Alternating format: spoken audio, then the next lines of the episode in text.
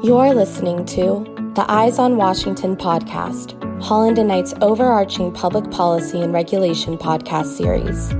Our public policy and regulation group has an ideal combination of lawyers and lobbyists with a comprehensive understanding of the federal policy and regulatory process. This series will shine a light on the shifting dynamics of governmental entities and the ensuing changes in economic or political policies, laws, and regulations that can have a critical impact on the health and future of your business. Hello, I'm Dan Sennott, a partner here at Holland and Knight in the National Security Practice. I help both traditional and non traditional defense contractors who are looking to either expand their business in the DoD or help them navigate current DoD contractor regulatory requirements. Prior to joining Holland and Knight last year, I was the Republican staff director on the House Armed Services Committee. Spent about six years on the committee, and prior to that, I was in the U.S. Army for about 21, serving as a, an armor officer and then eventually as a judge advocate. One of my final assignments was actually here in the Pentagon, serving as a liaison between the Army and Congress. I'm joined today by Marissa Serafino from our Public Policy and Regulation Practice Group. Marissa, tell us a little bit about your background and what you're currently doing at the firm. Thanks, Dan. I am Marissa Serafino, as Dan mentioned. Uh, I'm an associate in the firm. I joined the Public Policy and Regulation Group about five years ago. I'm also on the national security team here at Holland and Knight, handling NDAA, helping companies with insider threat issues, etc. And uh, before joining the firm, I was with Senator Shaheen on the Hill for about four and a half years. Um, and I handled energy, environment, and appropriations, which uh, very much led into NDAA work. That's great. So we're excited to be working on a series of podcasts uh, we're going to break down the FY22 National Defense Authorization Act over the over the next few podcasts. Uh, and so I'll be joined by partners from throughout the firm that specialize in the many different areas of law and policy that the NDAA covers. And we'll also talk about some of the associated major laws that are, are being passed or considered in Congress right now. Um, this week, though, we're going to focus on general themes in the FY22 NDAA, which was signed by the president on December 27th of last year. Isn't that right, Marissa? That's right. So this this year, and like others other years, the NDAA has been this must-pass piece of legislation. But before we get into that, Dan, would you mind just giving our listeners a general overview and reminding us about what the NDA is? Sure. A National Defense Authorization Act is a yearly authorization of funding and policy for the entire Department of Defense. It also includes um, national security programs within the Department of Energy. So think uh, National Nuclear Security Administration, the NNSA. In general, in order for the DoD to spend money, um, Congress must both authorize and appropriate the funding. So the NDAA is the authorization piece of that. Uh, and then we've got the Defense Appropriations Bill, which we're hearing potentially will probably be passed in late March, early April. And that's the appropriation of that, of that same funding. So the bill is written and negotiated by the House and Senate Armed Services Committee. Those are the committees of jurisdiction for the authorizers. Uh, it's normally pretty bipartisan, actually, and it's one of the few bills that still goes through what's called regular order. So that's when think back to Schoolhouse Rock and how a bill becomes a law. That is the traditional way in which a bill becomes a law. So the bill originates within the committee. A markup of the bill is then held in which members can submit amendments. And then after it passes out of the committee, it goes to the whole House for consideration of their amendments, and then it's passed. Now, the Senate, meanwhile, is doing the exact same thing and going through that, that same process with their version of the bill. Then, when both the House and the Senate are completed with their versions, they meet in what's called conference to reconcile the differences and come up with a final bill that's passed by Congress and then sent to the president for signature. The NDAA is considered, as Marissa mentioned, must pass legislation. It's been passed every year for the past 61 years. And I'm not aware of any other legislation that has that long of a record. And, and mostly it's attributable, I think, to the bipartisan nature of the legislation and the importance of national security and making sure that we're taking care of our service members. As a result, you may see provisions in the bill that are not purely defense related. That's because members who have other priorities understand that if they can get their bill attached to the NDAA, it's going to ultimately become law. So, what are some examples of non defense related or non germane provisions that end up in the NDAA? So, this year's bill has a, a few of them. There's Homeland Security matters. There's an entire section on uh, financial services matters. Um, there's Department of the Interior matters, and, and some of those have to do with Department of Defense property, others don't. And then in one of our future podcasts, here's an interesting one. We'll be talking about semiconductors and the CHIPS Act. Now, the CHIPS Act was originally authorized in a previous NDAA, and now what's being considered under USICA and American Competes is actual funding for that authorization for the CHIPS Act. So the NDAA is one of the most important vehicles that we have. I think it's an opportunity to get legislation passed. So in terms of the FY 2022 NDAA bill, which authorizes 768.2 billion in defense spending, which is a 5% increase over the previous year, and also $25 billion more than what President Biden requested in his annual budget. Dan, could you give us a high level overview of the defense related activities that are covered in the previous year's NDAA?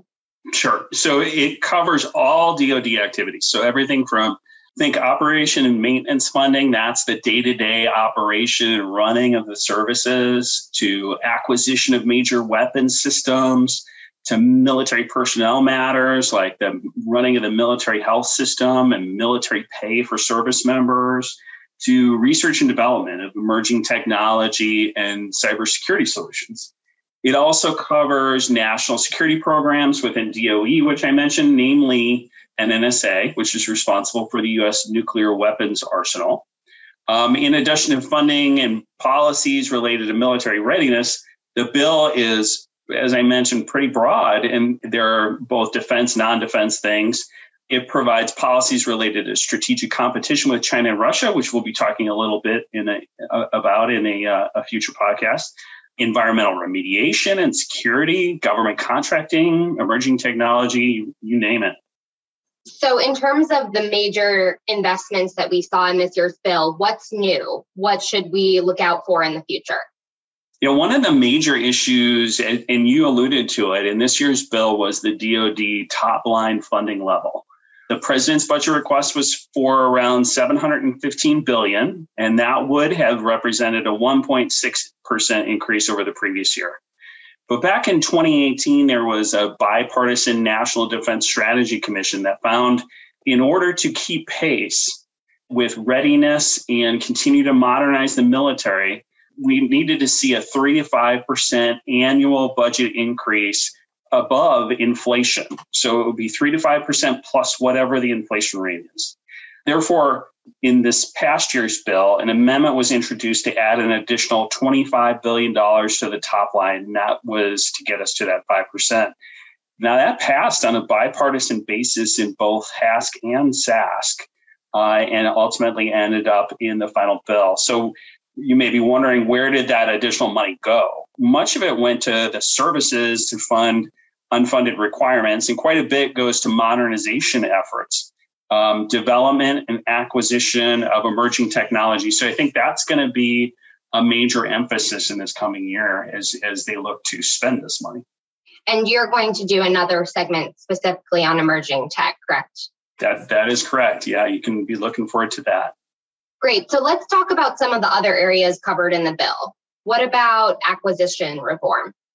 Okay, this is an interesting one because each year for the past several years, the NDAA has included provisions designed to improve the acquisition process.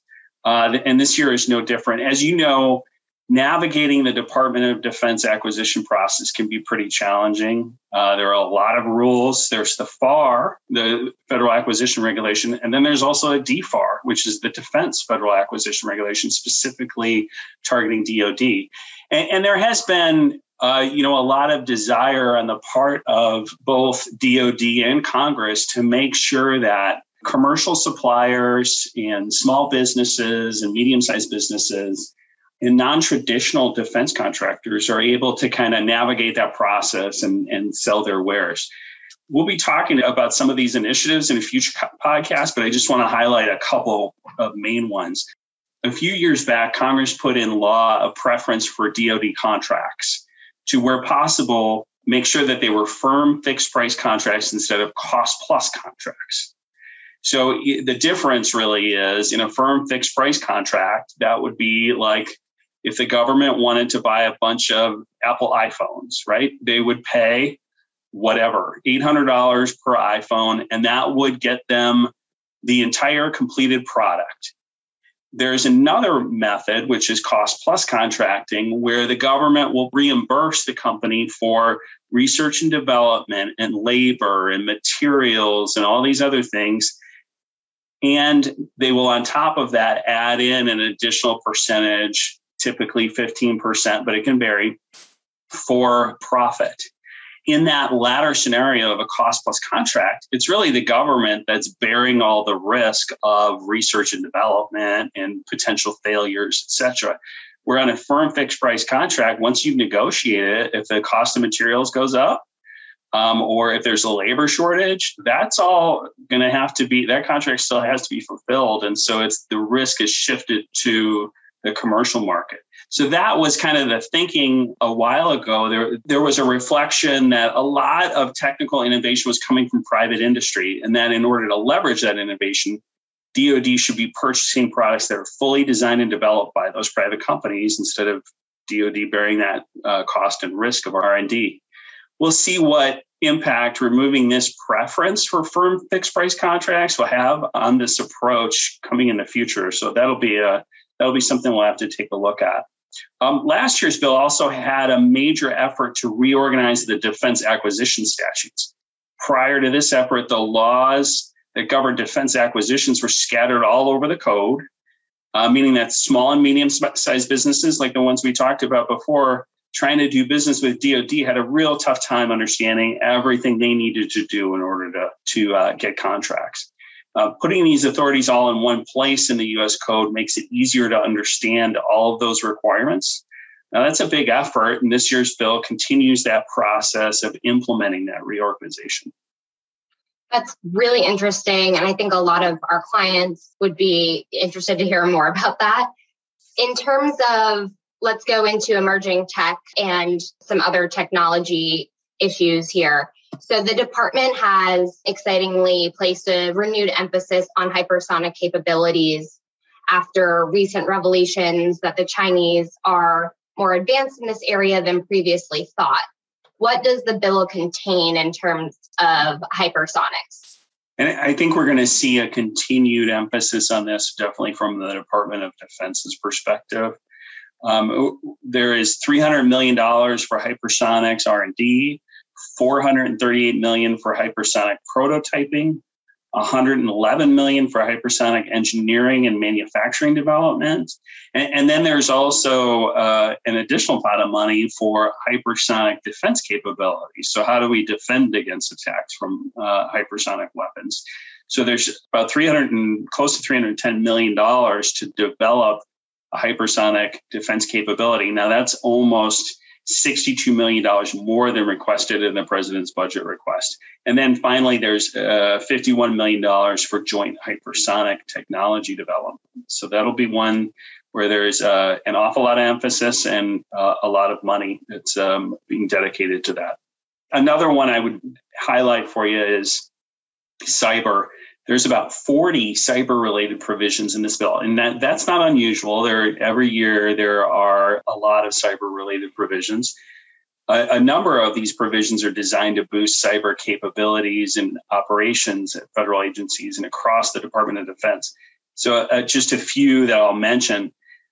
There's of course a requirement that dod provide a report on how cybersecurity maturity model certification. So that's CMMC, which a lot of folks obviously are familiar with and um, are concerned about when is that going to be implemented and how is it going to be implemented.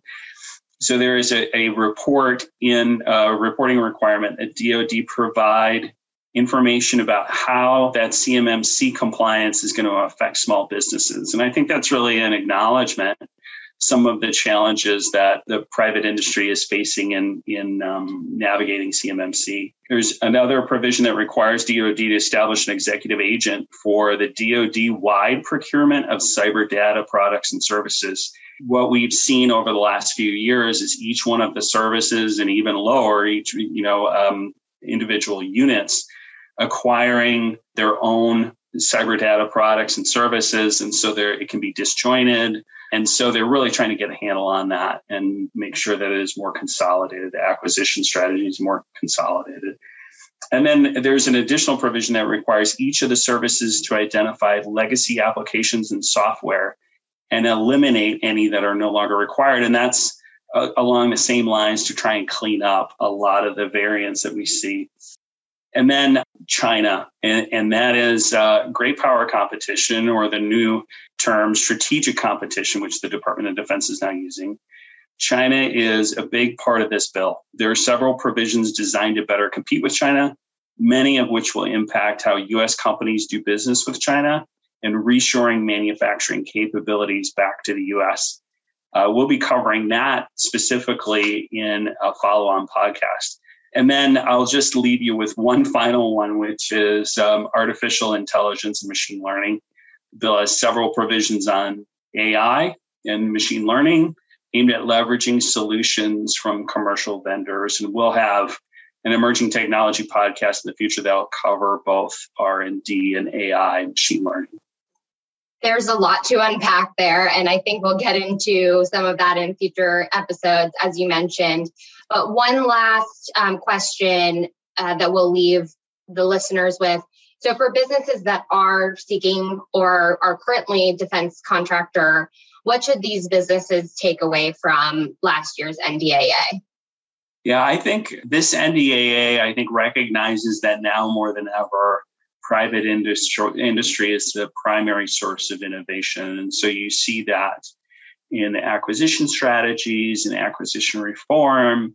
Uh, and you see that in a lot of other areas that really we are more than ever relying on non traditional uh, defense contractors to be able to provide that innovation. There also remains a bipartisan commitment to funding the Department of Defense to keep it competitive with China and Russia. And then finally, the bill continues with a recent theme of encouraging the reshoring of manufacturing and mining back to the US. And, and we'll be touching on that as well. But Marissa, any parting thoughts that you have on NDAA and, and on our series? Just to say that this year's process will be interesting as the processes typically are. I think we're pushed back a little bit because of the appropriation season, but I'm sure many of the things you've mentioned, Dan, will continue to be trends in the NDAA and we'll see more of them. So excited to hear the rest of your episodes. Great. Well, thanks so much, Marissa, for being here. And we look forward to talking with you on future podcasts. And for now, have a great day. Thanks for having me. Thank you for listening to the Eyes on Washington podcast, brought to you by Holland and Knights Public Policy and Regulation Group. For more information on our Public Policy and Regulation Group, please visit hklaw.com slash ppr.